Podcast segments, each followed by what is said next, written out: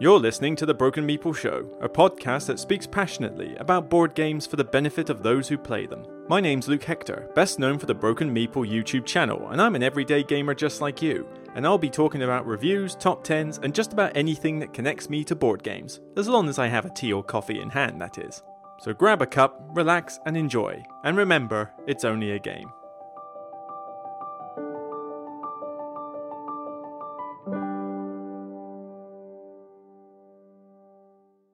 Hey everyone, Luke Hector from the Broken Meeple here on another podcast episode, just straight after I'd done my last live stream actually. So, yeah, I've been doing the live streams now. They're finally on the channel. I've done two so far. One went better than the other, put it that way. The first one I did on Sun was it Saturday or Sunday? No, last week. I'm trying to remember actually. It was certainly around at some point. Maybe it was it can't have been Saturday and Sunday. Maybe it was on Friday night. Who knows? I can't remember these things. My memory like a sieve. But um, I, yeah, I, I did it last week and it was great. The first stream was fantastic. I mean, it. I took. I was making kittens, trying to prepare for it, and I was afraid something was going to go wrong. But everything just seemed to go right. The microphone, the tech, the transitions, the template I've made. As you can see, there's a bit more of a, shall we say, shiny looking background in that, and a bit more of a uh, a bit more of a professional look to my video streaming content. So you can see the icons, how to subscribe, Facebook, Instagram, Patreon notification, the web browser, etc. So thankfully all that worked. And the first stream was great. Check it out on the channel. It was a good chat q&a with you know people that i was in having good friends with and that. So yeah it was really good. But the second stream it went okay people liked it. There weren't that many viewers. I mean, let's face it, it was first thing this morning on a Sunday. Who's watching me then? But it was also to do the first eRaptor stream. I'm doing four of them, and there's one for Seven Wonders that is now up.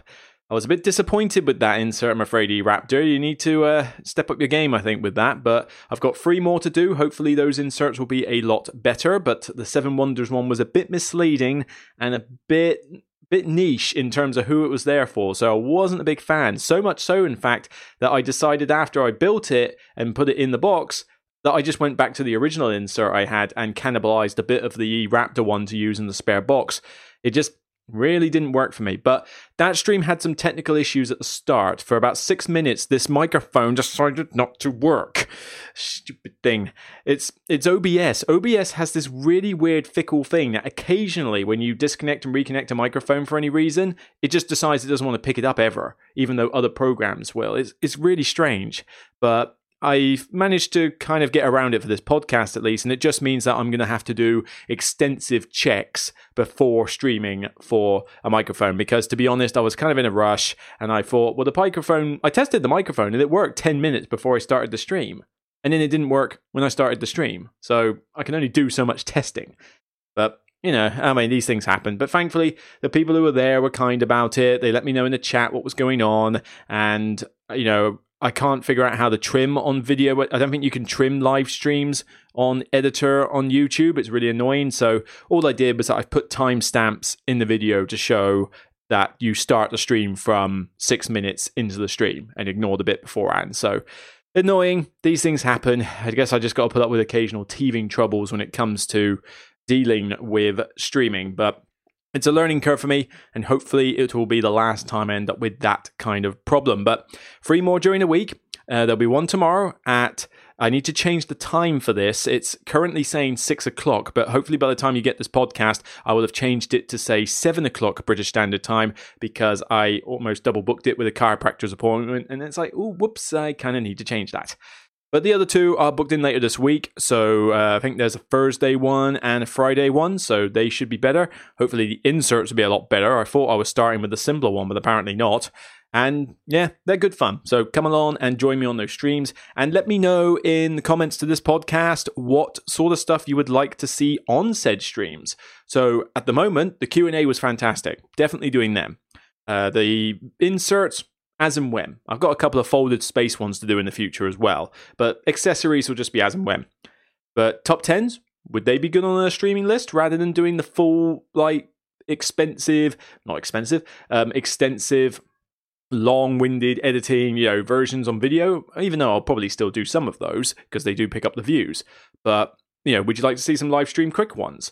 Uh, would you want to see some reviews on live stream? Do you want to see me playing apps on the computer with solo streams? So, um, trying to mirror your Android phone is kind of weird. I find that a bit fiddly, but I could load up Steam on this laptop. I could install Steam, and I've got various games that I could use on there.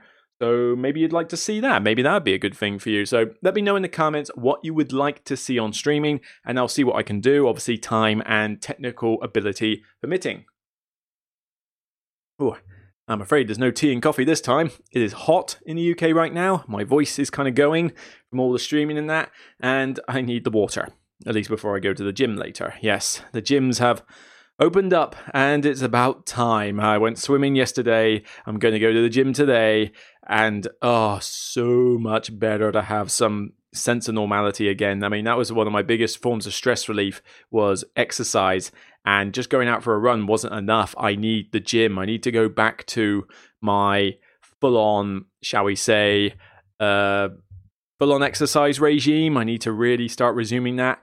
And hopefully now I can. So it's good and I need it because work is very stressful at the moment. I mean, at the moment, work is just trying to kill me with the amount of hours I've got to do and the backlog we've got to deal with. So, yeah, trying to fit all this in as well is proving a mission. I mean, I even for, almost forgot about this podcast. I thought, yes, I've done the stream, chill for a bit. Oh, wait, I still got to do the podcast. And uh, trying to keep two Sundays, I'm trying to keep it regular for you. So, maybe at some point I need a vacation and get over things. But sooner or later I will actually.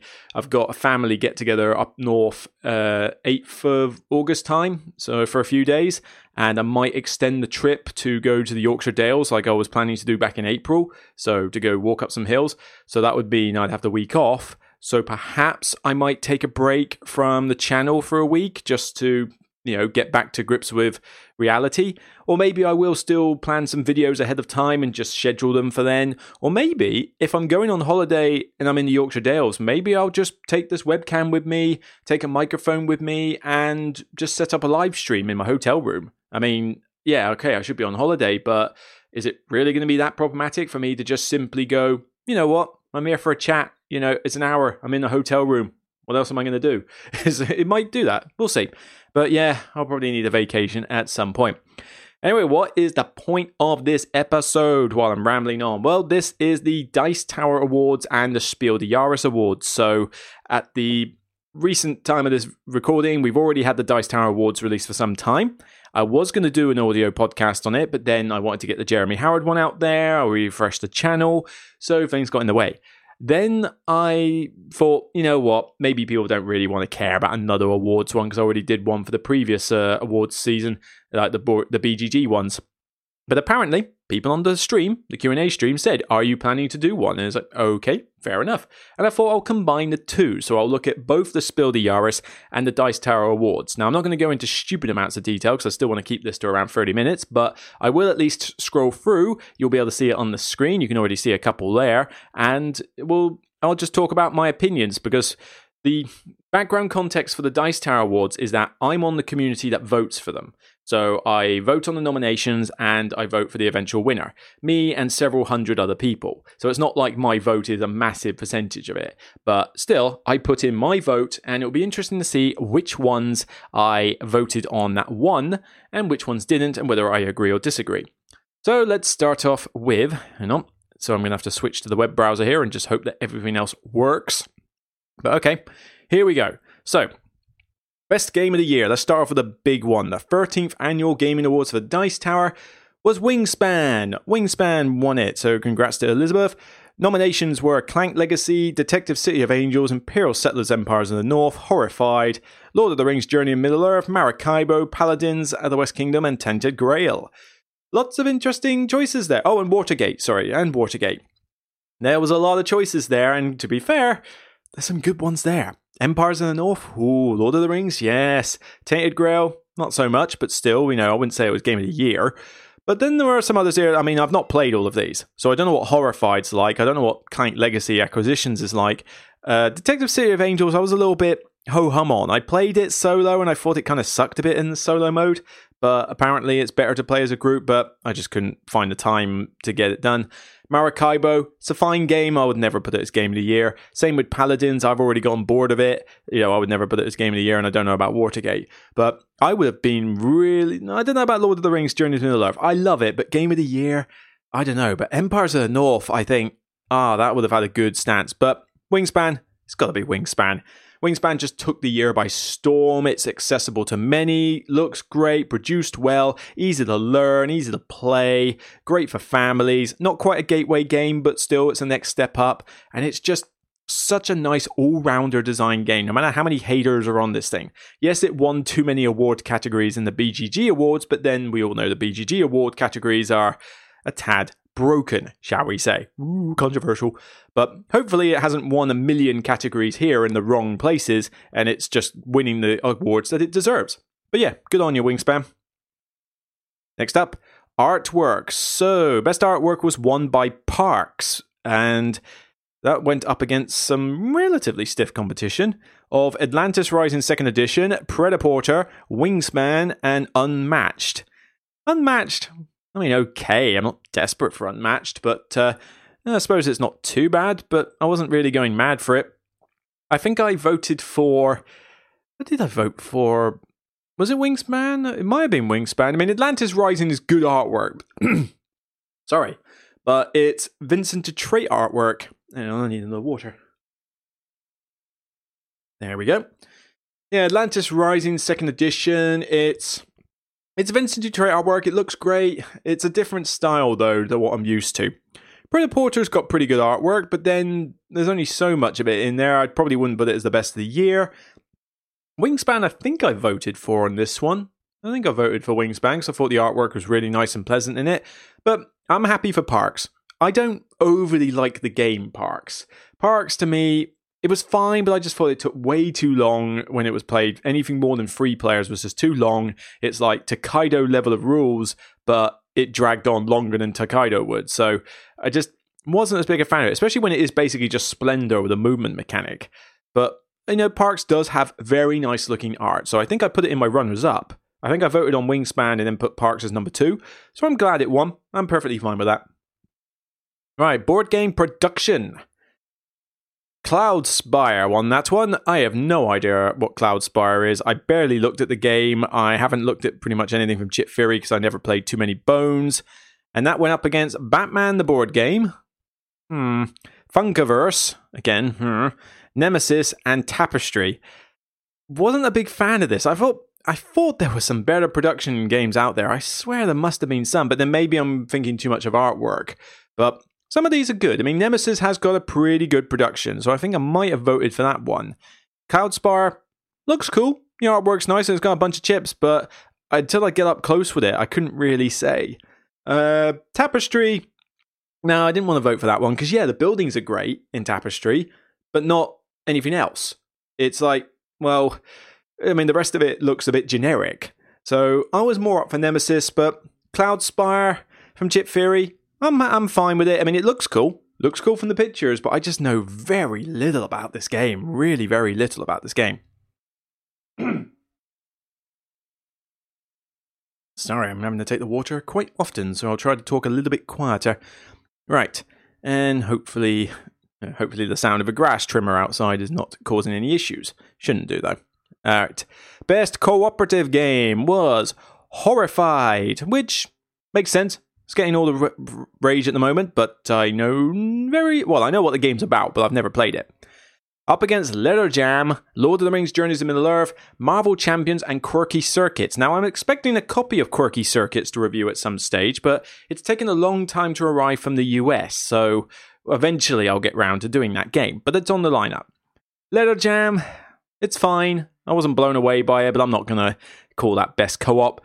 Horrified, I think, probably deserved it. It's an entry level co op. It looks like it does a pretty good job. I would like to play it. But of course, I would sooner play The Lord of the Rings, Journeys to Middle Earth, and Marvel Champions, the card game. So, yeah, those are the two I'd rather do. But I can. Uh, could I say they're the best of the year? If Horrified is that good and that accessible, I'd probably go with Horrified. I can't remember what I voted on. I've got a feeling I voted for probably Marvel Champions and then Lord of the Rings. Can't quite recall. I mean, if either of those two won, I'd have been perfectly happy, but I think Horrified is perfectly fine as well. Best expansion. Right, I'm trying not to scroll down and spoil the rest at this rate. Best expansion was the Quacks of Quedlinburg Herb Witches. Is it really that good? I mean, the game itself is fine, but did the Herb Witches really change it up that much? But then it was up against fairly basic stuff. I mean, it had Seven Wonders Armada. It's a fine expansion. It's not essential. Uh, it was up against uh, the emergence of Shy Pluto, which I don't know what that adds. Is it any good? No idea. New discoveries by underwater cities. It's a cool expansion, but mainly you're getting it because you want the recess boards. That's not enough to give it the vote of the year. And Terraforming Mars Turmoil. So, you want to make your game of Terraforming Mars more complicated and 30 minutes longer? How about no? Stupid expansion. That is nowhere near worthy of list. But I didn't really know what to vote on with this one. I think I voted for Armada because I think I like that one the most out of that and Underwater Cities. But I've not played the Herb Witches, so I don't know whether it's any good. But I don't hear much about it either, so I'm surprised it actually won. But apparently, for those who are Quacks of Quedlinburg fans, the Herb Witches is worth picking up, and uh, I will trust the decision of the committee on this one. So, if that is a game you love, you might want to check it out and see what it's like. Uh, what do they call it? The the Krauter Hex- Hexen. The Krauter Hexen is the German name for it, apparently. But uh, okay, fair enough.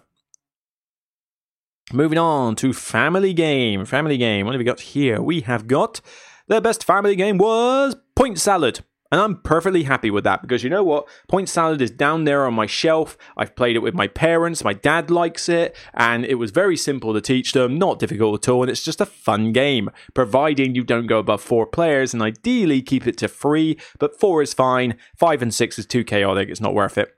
But what was that up against? That was up against Horrified, Parks, and Tiny Towns and Wingspan. Now, I must admit, I'm quite surprised Point Salad won. I voted for, I think I voted for Wingspan over Point Salad, but Point Salad was on my runners up. I, I honestly don't like Tiny Towns. I don't think it's that great a game. I mean, it looks weird having these tiny pieces put on these massive squares. It's luck of the draw unless you're playing the advanced rule set, and it just it didn't really wow me that much. Tiny Towns. Everyone goes mad for it, but I was just like, meh. Horrified, I thought would win actually, not Parks. And Wingspan, I voted for it personally, but I can understand why some people might not necessarily get it. But I thought Horrified would win it. I'm quite surprised Point Salad did. Maybe they, when they said best family, maybe a lot of people voted for the simplest game there. And Point Salad is disturbingly simple. I mean, kids could play it easily. And fine, it's on my shelf. I like it. I gave it an 8 out of 10. I think it's a really cool game. But I'm surprised it beat out that competition, Horrified and Wingspan. And yeah, Wingspan's been voted for a lot of categories, but let's face it, best family, best artwork, and you know, best did it get best production? I can't remember. Didn't it have best production? Nope. So yeah, I mean it's at least it's appearing in categories that make sense this time. But yeah, cool things. Point salad, this cool game where you're trying to put out veg in a display and you the cards have got vegetables on one side and the point scoring system on the other side and you collect the cards and mix and match how you score for your veg and it's just really interesting. I mean it literally is a point salad game. It takes its name in pun but also makes it the game. So yeah, I'm cool with that.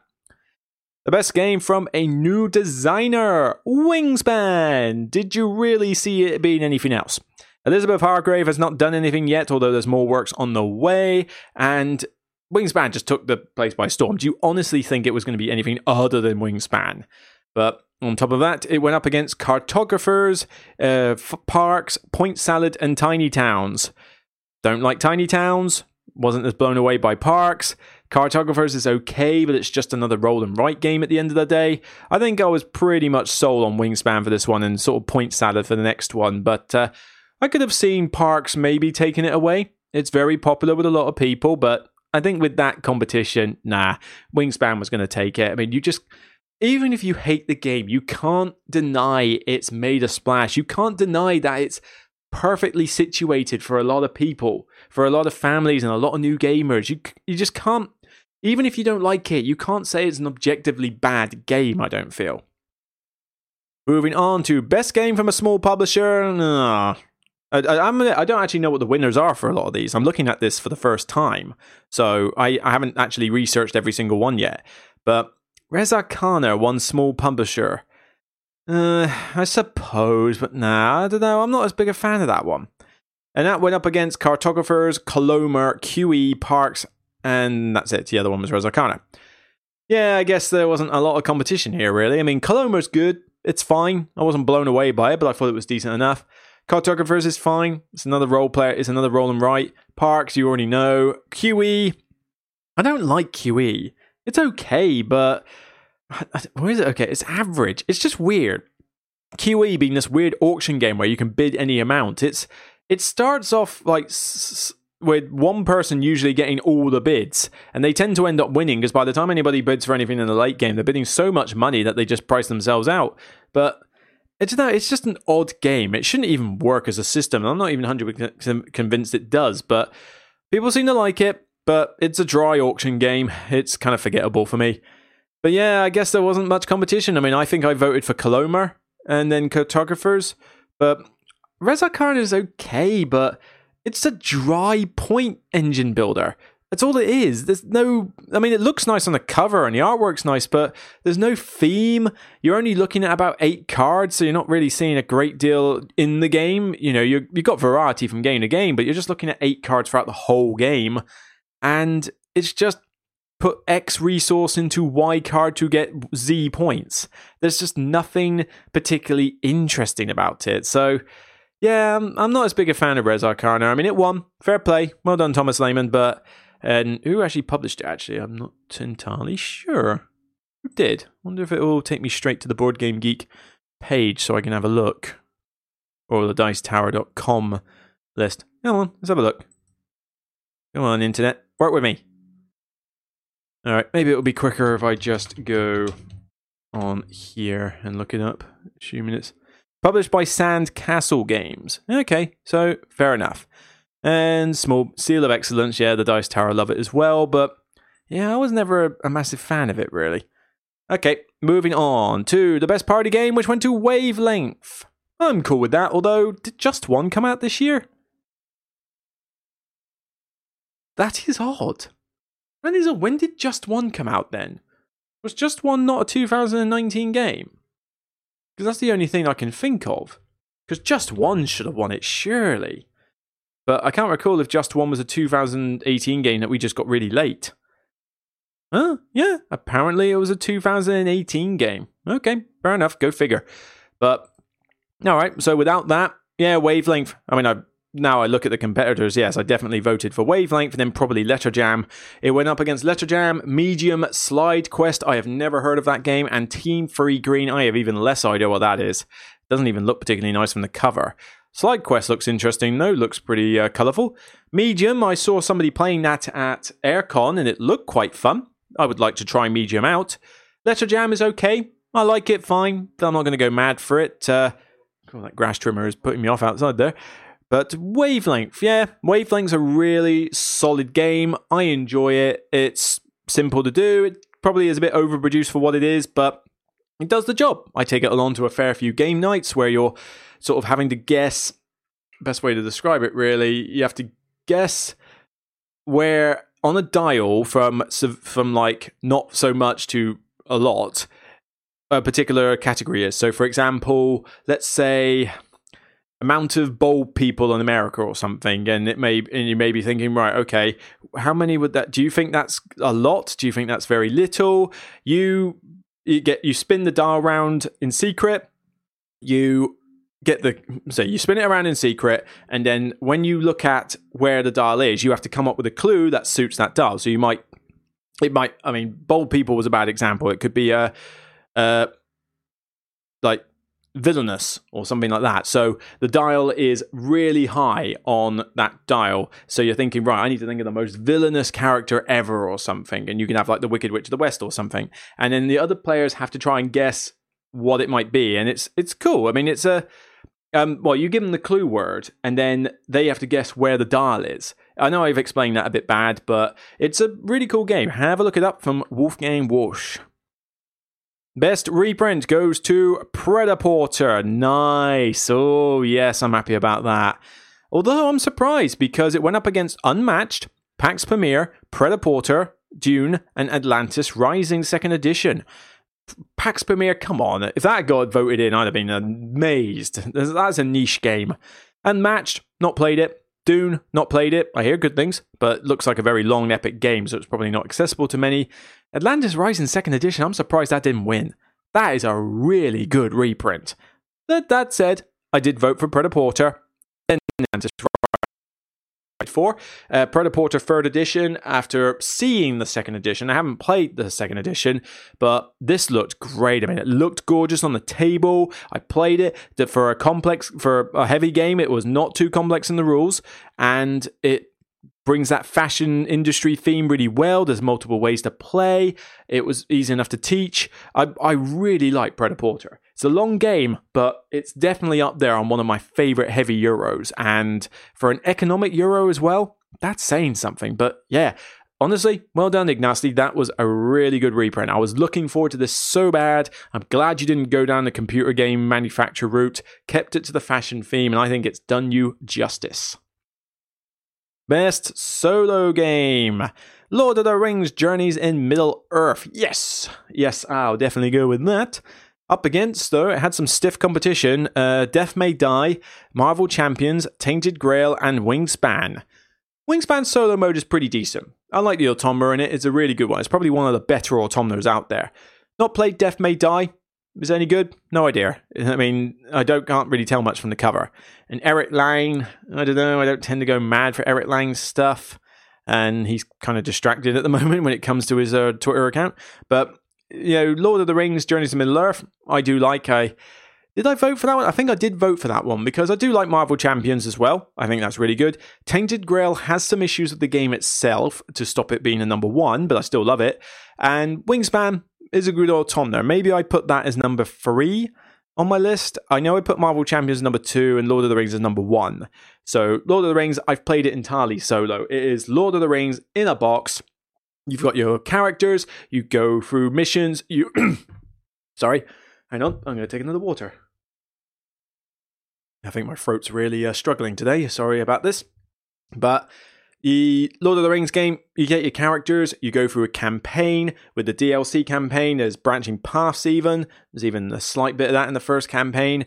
But you fight monsters, you go explore maps, you find new items, you get new skills. It's a really great solo game to play with a couple of characters in tow. Works fine multiplayer as well, but I really like this solo. I mean, if I play this solo, I'm going through multiple missions in quick succession. And I am so gutted I didn't get to get the new expansion Shadowed Paths.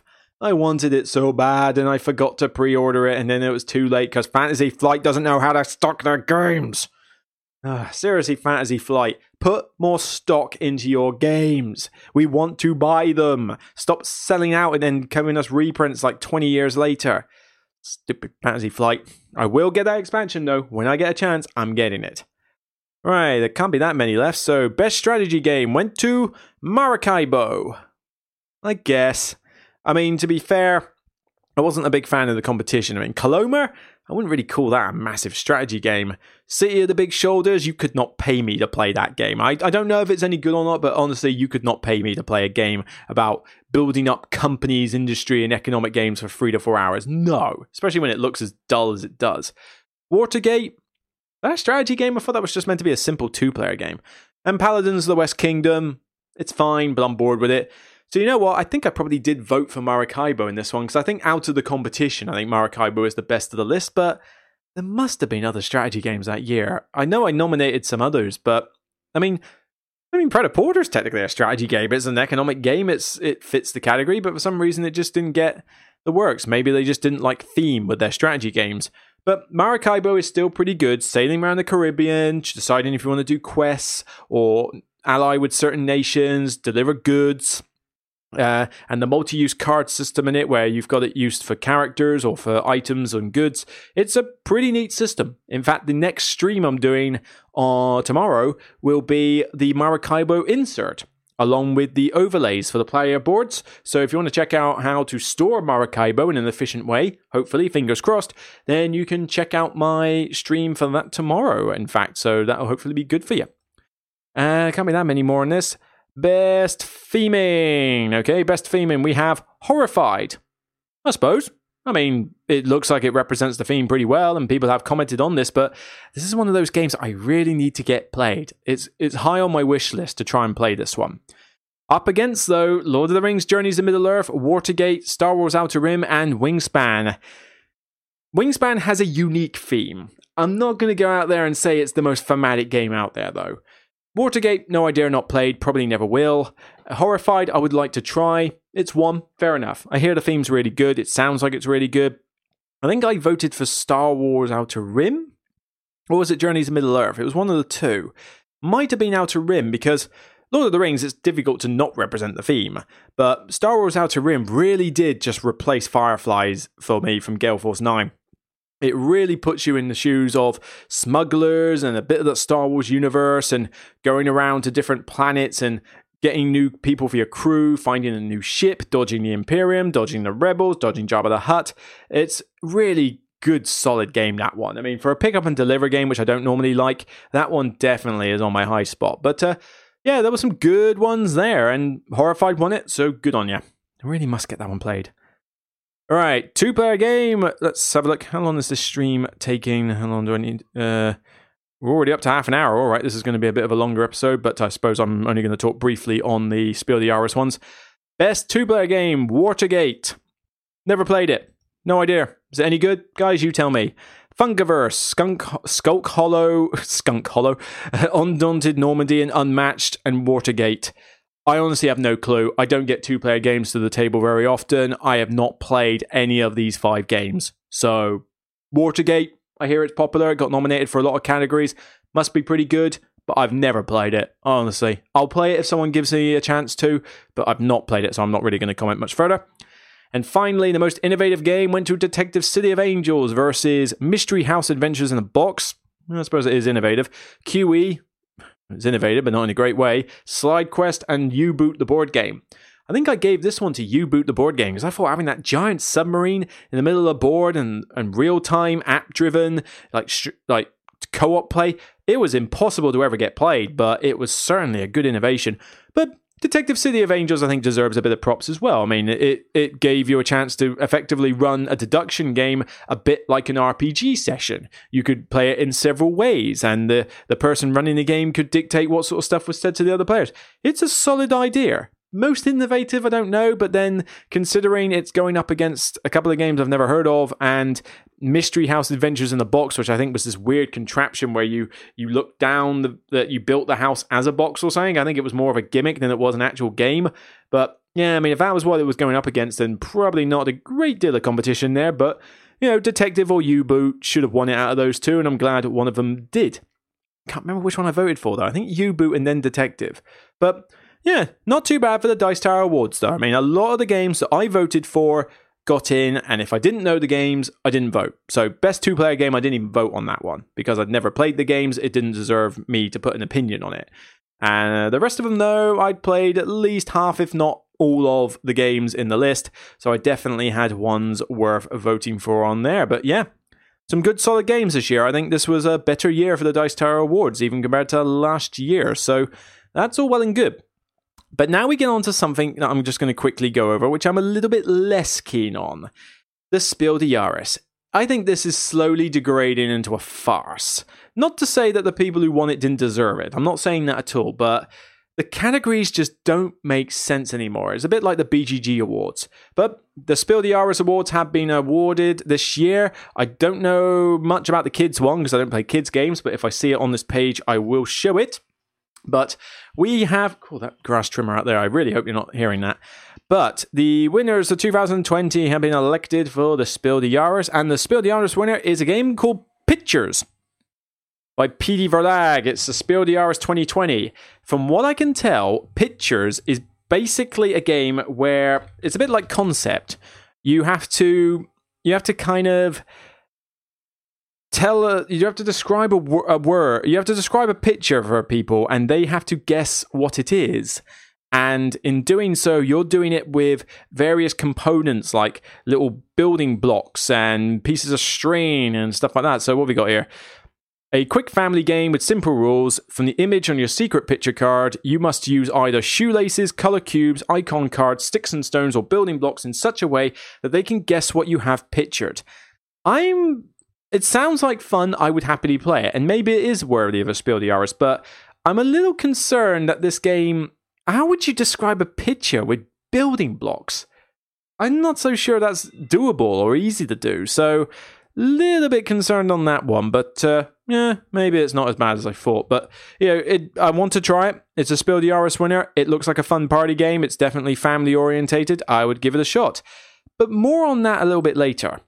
Uh, it went up against. Let's have a look. Uh, there's the designers. Well done to them.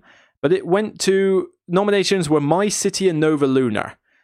Not played My City. Doesn't look like much though. I've watched reviews on it. I didn't really get much for it. And Nova Luna. Nova Luna, it's okay. It's an half decent abstract, but no way would I put that as A, a family game, and B, a, a game of the year. I mean, bear in mind, this is more of a German, European orientated award, so granted, the nominations are going to be a little bit worse, but good on your pictures. Well done, you two. Uh, I'll, I'll look forward to playing it at some point soon. Uh, Danielle and Christian Stöhr, S T O with an accent HR. Don't know how you pronounce that, but uh, you can see the picture on the screen if you're watching the video podcast. So, yeah, good on you two. Look forward to playing it. Now, this is where things get a little bit like, what? Kennerspiel des Jahres, the one that is meant to go to the more strategic thinky games, went to The Crew, The Quest for Planet 9. Nominations were uh, The Cartographers and The King's Dilemma. Okay, The King's Dilemma, that's an odd choice in itself. That's not a strategy thinking game, that's a negotiation game with a theme. So why is that in there? The cartographers, not that thinky a game. It's a roll and write. There's very few, if any, roll and writes that require you to think a lot. And the crew. I like the crew. I think the crew's a really good game. It's on my shelf. I took it to the club last week, in fact, and it went over well again. It's a great game. But what is it doing in the Kennerspiel? The Kennerspiel des Jahres is reserved for more thinky strategic games. The crew is trick taking. It is basic trick taking with the co-op element added, and it's the co-op element added that you know separates it out from the crowd. But people can understand trick taking. It's not that difficult. The game itself is a simple filler game, in fact. So what is it doing in the Kennerspiel category? This should have been in the Spiel des Jahres category, and then it would have been interesting to see it go up against pictures, and maybe the crew would have won against pictures. But it just doesn't make sense. It's in this category. I'm glad it won.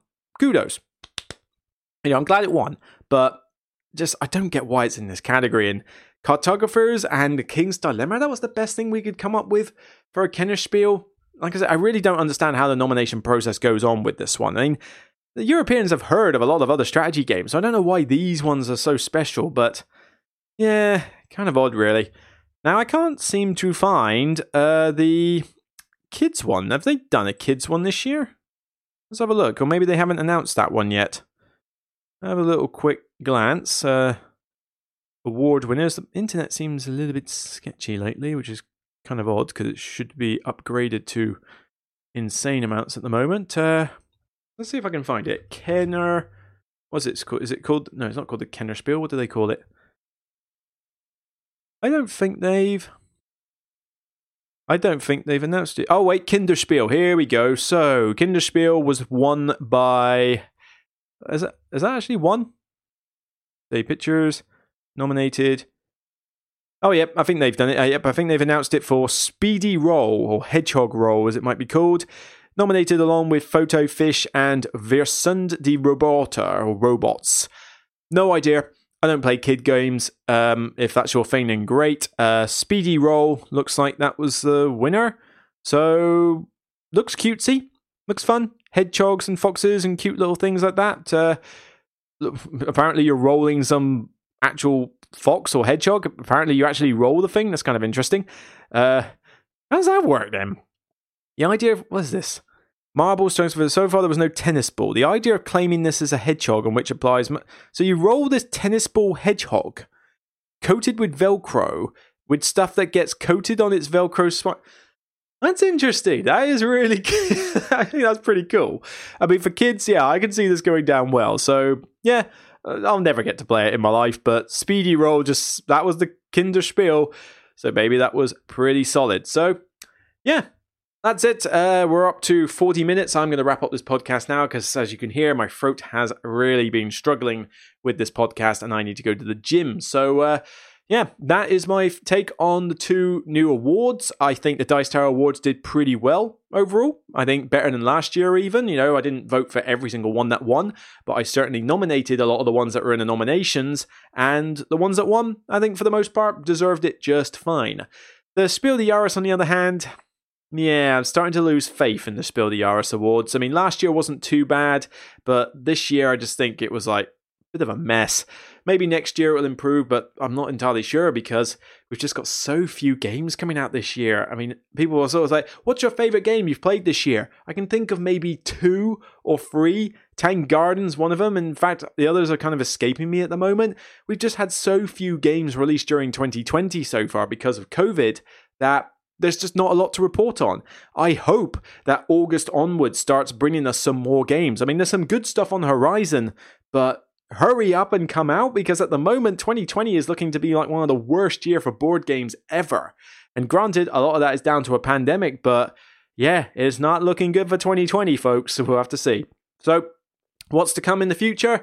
Well, as I mentioned, two more streams for for the eRaptor inserts. They are on the way this week, as well as the one tomorrow, so free technically. Um, I will be doing I, I probably won't be doing a video this week. I will try to do a video for Wednesday like normal, but I'm already doing four streams this week and the podcast is still going to happen on Sunday. So I think I might just be running out of time, especially as work is going to really push me to the limit this week. I've got a deadline by the end of the week and I've got to focus hard. So I may have to do some overtime at work and I've got to put work ahead of the blog no matter what. So I might have to skip out on a video this week. I was planning to do a glossary video for board game terminology, but the problem is, as I was recording it, I've recorded some of it already, but it took a long time. And I thought I was going to do one video. I think it's going to have to be several, and I might release several during a week, like maybe do two or three at a time, or maybe space it out. We'll see. But if I'm going to do that, then I'd rather get them all ready and then uh, like send them out within a week. So maybe I just need a bit more time to get on with that. So I might skip the Wednesday video this week, but you've got four streams of eRaptor inserts and the stream from last week. So there's plenty of video content to keep you occupied. And that's assuming I don't do more streams next week anyway, because people want to see me do streams. So you will see some video content, even if it's not the full on edited you know fancy schmancy version of the videos you know? They are still there they're still coming it's just maybe this week i need to take a break from the video release. We'll see. Maybe i'll get lucky on tuesday and i'll be able to edit the first part of the glossary but i'm not going to hold myself to that because i will have no time today to get on with it. I will have no time tomorrow to get on with it. So that only leaves part of tuesday evening and that's assuming i don't have to you know work overtime. And i have a feeling i probably will be. So Work comes first. That's the way it's got to be. Other than that, though, yeah, more stuff on the way. And of course, there'll be another podcast next week, of which I'm thinking of starting. Uh, well, I don't know what I'll do topic wise for the next week's podcast. I was thinking of doing the BGG Top 100, but I don't know whether that should be a podcast or whether I should do that as a live stream. I feel that that would make a much better live stream because then I can get the the audience's reactions. So I'll save that one for a stream. Next podcast, I think I'll just talk more generally about games, really. I'll talk about some movers and shakers. I'll talk about like new stuff in the collection, maybe, stuff I've played, and channel updates. You know, we'll make it a nice general all podcast episode. But anyway, we're up to 43 minutes, so I'm going to shut this down. So much for the whole 30 minute podcasting. I think that's going to be a. Uh, thing of the past. I think we're just going to have to make these episodes as long as they are, really, but hopefully you don't mind. So that's it for me. I'll see you on the next episode of The Broken Meeple, whether it's the podcast or a stream or a video. Just take care for now, stay safe, and remember, as always, it's only a game. Bye for now.